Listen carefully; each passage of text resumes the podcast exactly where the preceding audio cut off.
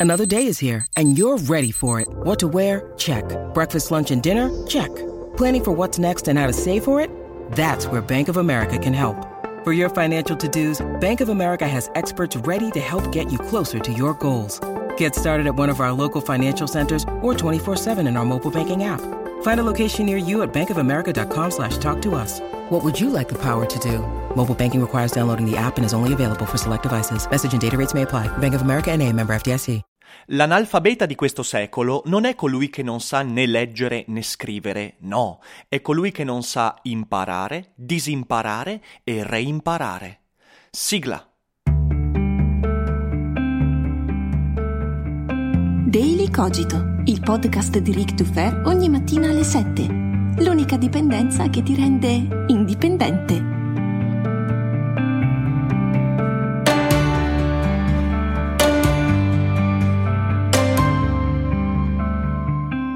Buongiorno a tutti e bentornati anche quest'oggi qui su Daily Cogito. Io sono come sempre Eric Dufer e ogni tanto cito anche dei futurologi, sì perché la citazione iniziale è di Alvin Toffler, futurologo, qualsiasi cosa possa significare. E a me la futurologia sta altamente sulle balle, però in questo caso particolare la citazione che ho utilizzato descrive uno dei grandi disagi del nostro tempo, anzi forse il vero e proprio disagio del nostro tempo quello che viene delineato così bene da Bauman nel concetto di società liquida, ovvero la convinzione che tutto ciò che un tempo sembrava fermo è ora in movimento e questo ci ha portati a disperderci, a gettare via la nostra identità, a perdere i punti di riferimento e via dicendo. In realtà io ho usato la parola sembrava fermo perché ciò che è cambiato veramente non è il mondo, il mondo è sempre stato un casino, un caos solo che negli ultimi secoli abbiamo cominciato ad unire molti più puntini e ci siamo accorti che la nostra illusione di un mondo fermo, statico, a cui aggrapparci per tutta l'esistenza era appunto un'illusione, semplicemente dovuta al fatto che non comprendavamo bene il mondo e noi oggi abbiamo cominciato a comprenderlo parcellizzandone le immagini perché sì, il mondo non è una cosa unitaria, è una cosa in continuo rimescolamento e noi abbiamo cominciato a capirci qualcosa di più e capire qualcosa di più significa rendersi conto di essere massimamente ignoranti e di fronte a quell'ignoranza ignoranza, beh, dobbiamo continuamente reimparare le cose. Perciò la società liquida di Bauman per me parte da un grande fraintendimento, ovvero il fatto che questa società si sia prodotta di fatto di fronte a un'incomprensione del mondo. No, noi abbiamo cominciato a comprenderlo meglio e comprendendolo meglio ci siamo resi conto che il mondo è molto più incasinato di quanto potevamo sperare. Perciò, perciò non possiamo mai immaginare una vita statica, perché la vita è relazione con qualcosa di dinamico, qualcosa che è sempre in movimento.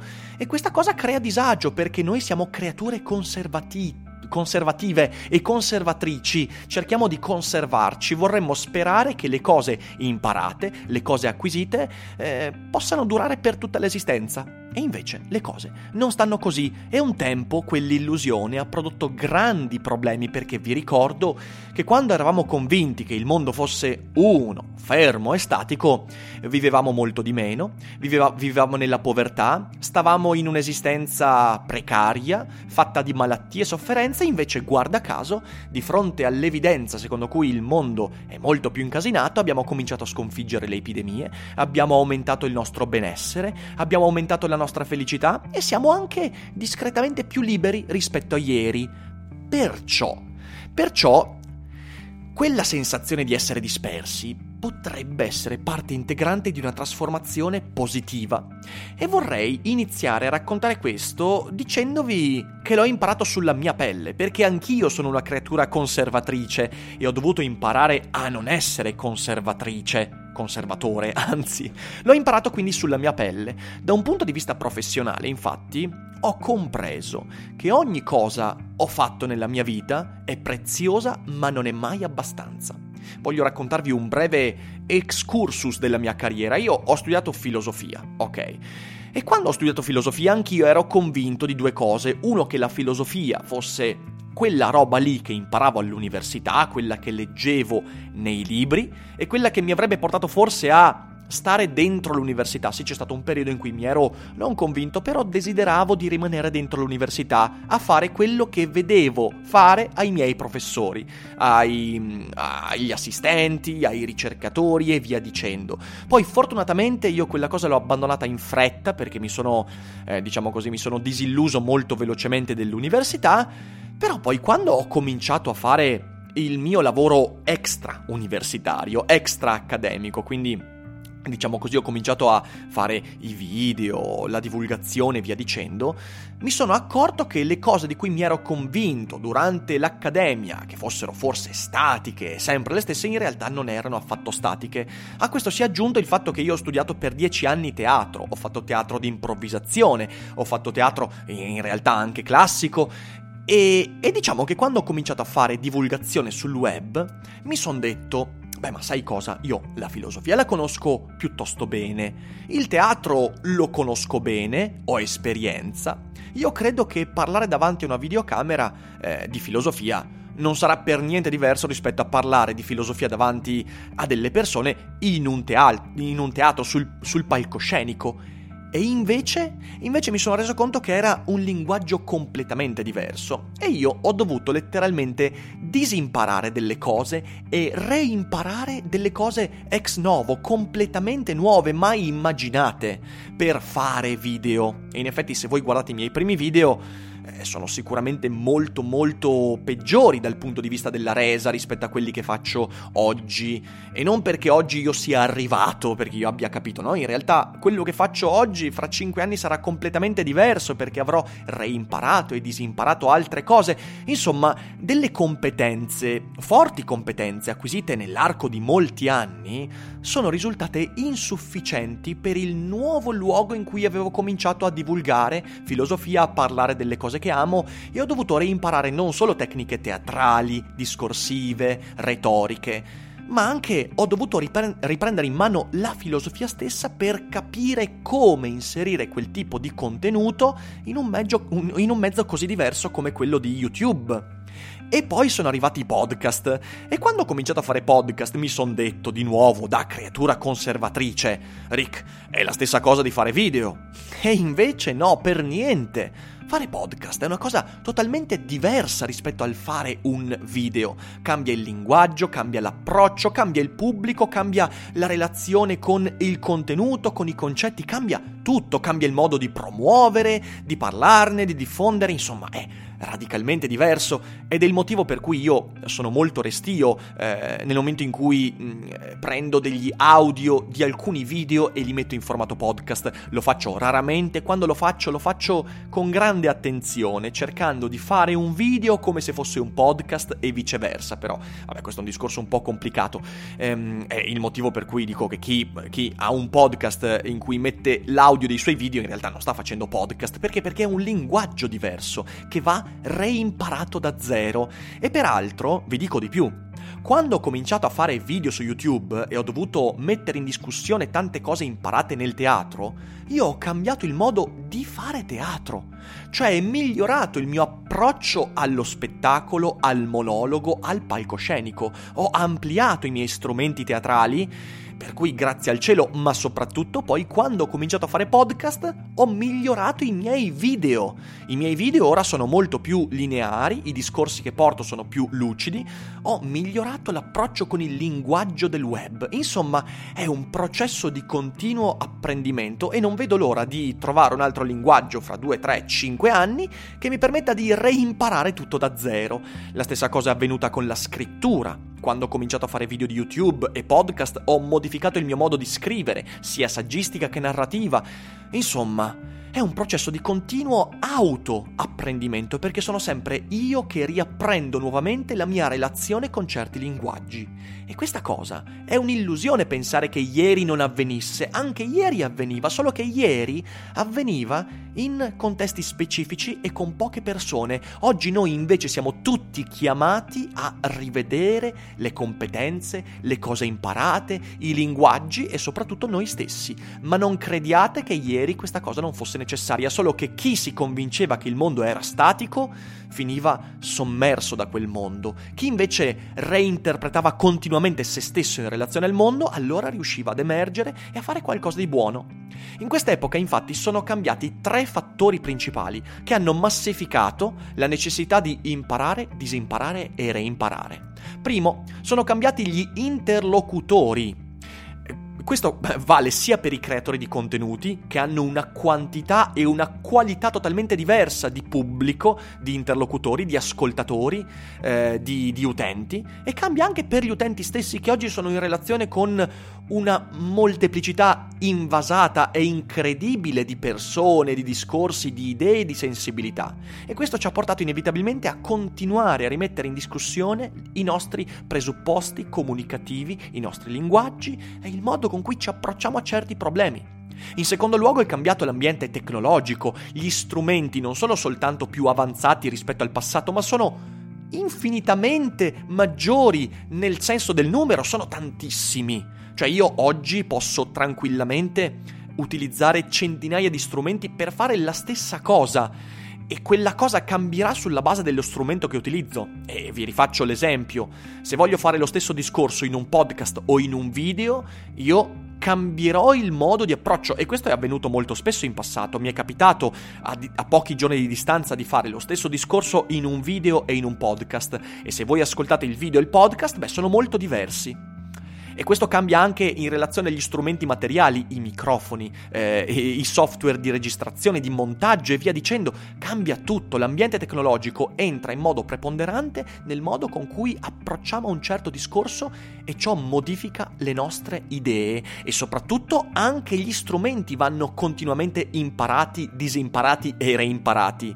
Io in questi ultimi mesi l'ho fatto per esempio eh, passando da Adobe Premiere a Final Cut. Lo so che sembra una stronzata stronzata, però in realtà non lo è affatto, io ho dovuto letteralmente reimparare delle competenze per adattarmi, approcciarmi al nuovo software, guadagnandone tantissimo in relazione alla spesa di fatica ed energie che ho messo in campo per migliorare il mio lavoro. Cambia anche la cognizione della realtà.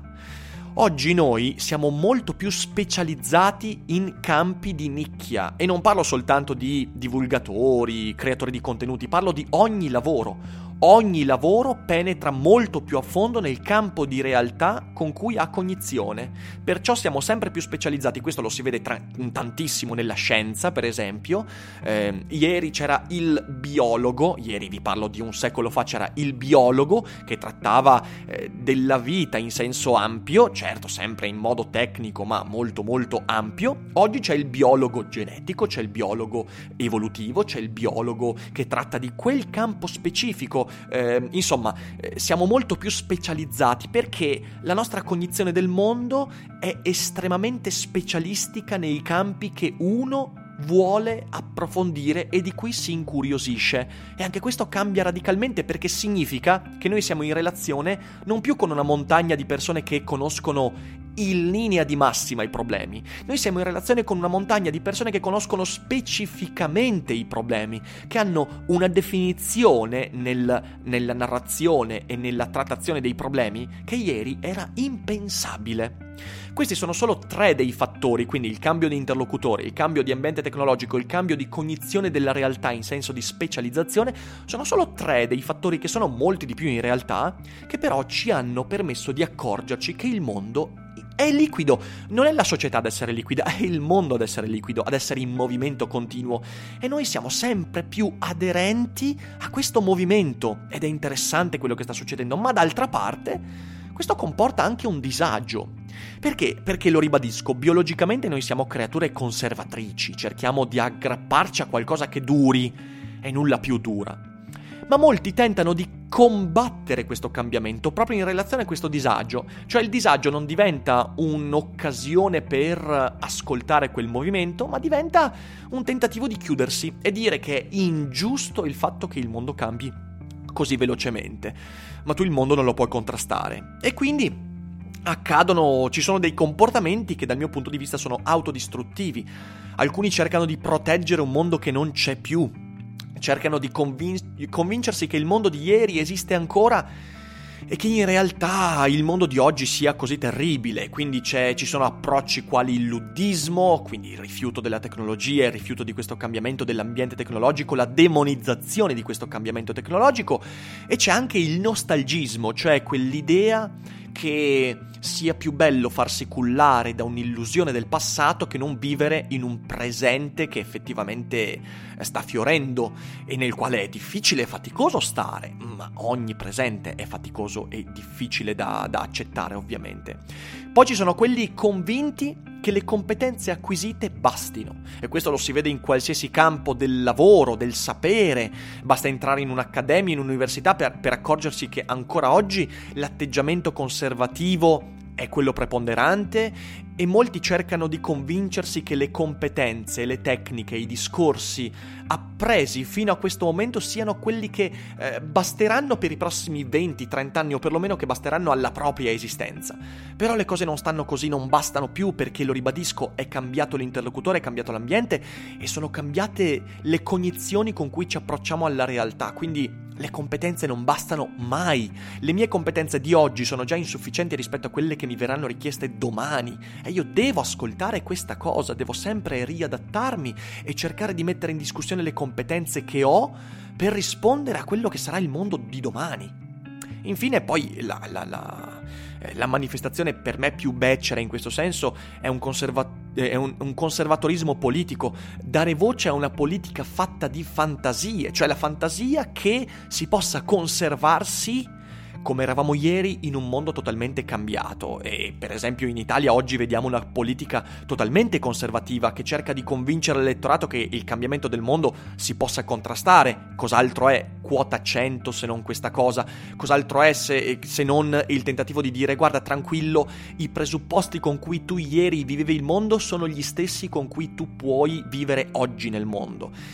Che è qualcosa che ci porterà al disastro perché a un certo punto il mondo e il suo cambiamento ti soverchiano, proprio come succedeva anche ieri. E al fondo di, di queste cose c'è la paura estrema di adattarsi. Attenzione, è comprensibile che l'adattamento faccia paura, perché, perché c'è un rischio enorme nell'adattamento, cioè perdere l'identità laddove intendiamo identità con qualcosa che abbiamo già acquisito e qualcosa che è cristallizzato, atteggiamento che fa parte del mondo di ieri. In realtà l'adattamento però è una parola così tanto importante che non possiamo semplicemente averne paura. Perché vedete, non si reimparano in questo mondo in movimento soltanto le competenze, soltanto i discorsi, soltanto i linguaggi, no. Prima di tutto si impara un nuovo modo di essere se stessi.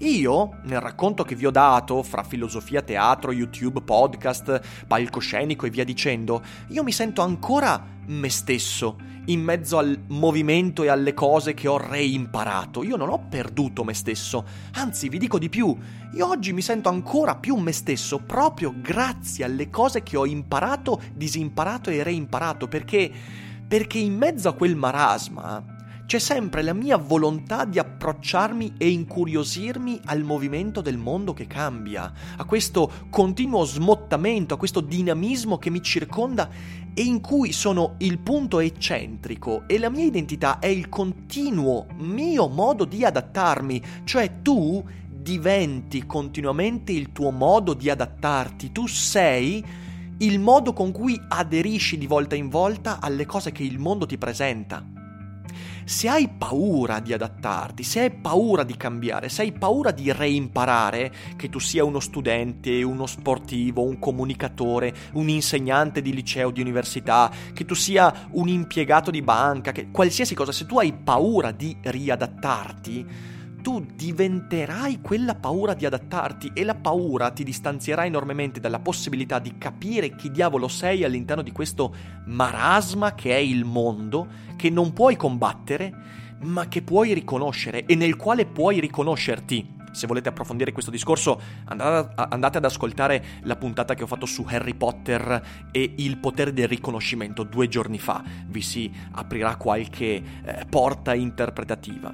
Se invece tu sai riconoscerti nel processo di adattamento, cioè stai allerta e cerchi di imparare le cose e di essere tu a impararle, a metterci le energie e la curiosità per farlo, allora, allora il rischio di perderti in questo marasma diventa la possibilità di diventare ancora più te stesso e soprattutto riconoscendoti in quel processo potresti contribuire a migliorare il modo con cui l'ambiente muta continuamente, potresti diventare parte integrante di ciò che che permea quel cambiamento, potresti diventare carburante per quel cambiamento e quindi diventare di ispirazione per gli altri e quindi capire un po' meglio chi sei.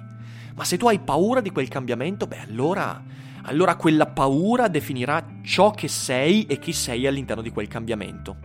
E a quel punto sarai inevitabilmente disperso. Perciò in quel cambiamento tu devi cercare i metodi, gli strumenti per riconoscerti. E riconoscerti significa essere curioso nell'approcciare quel quella cosa che cambia, che è il mondo, che è la tua vita, che sei tu che cambi, che è sempre cambiato, che oggi cambia esattamente come ieri, ma oggi hai più strumenti per capire come cambia, senza temere quel cambiamento, ma stando allerta, riconoscendoti in quel mutamento. Questo è secondo me ciò che significa quella frase iniziale, che non vuol dire adattati a tutto, ovvero arrenditi. L'adattamento non è una resa, l'adattamento è un prendere in mano la situazione e capire che cosa fare adesso qui e ora. Ed è un discorso interessante. Ovviamente con un commento potete dirmi cosa ne pensate, se siete in accordo o in disaccordo, ma sappiate che quando lo farete starete eh, diventando motore di quello stesso cambiamento, quindi stateci attenti. Grazie per avermi ascoltato come sempre, io vi abbraccio e vi ricordo come sempre che non è tutto noia ciò che pensa. E adesso un bel caffè finito. Perché rischiare di rimanere senza caffè quando puoi abbonarti a Caffè Borbone? Prezzi vantaggiosi, costi di spedizione inclusi, tante possibilità di personalizzazione e l'abbonamento lo sospendi quando vuoi. Decidi tu la frequenza, la qualità, scegli tra le cialde e capsule compatibili e crea il tuo mix di gusti e miscele. Mai più senza caffè con l'abbonamento Caffè Borbone. Tutte le info su caffèborbone.com.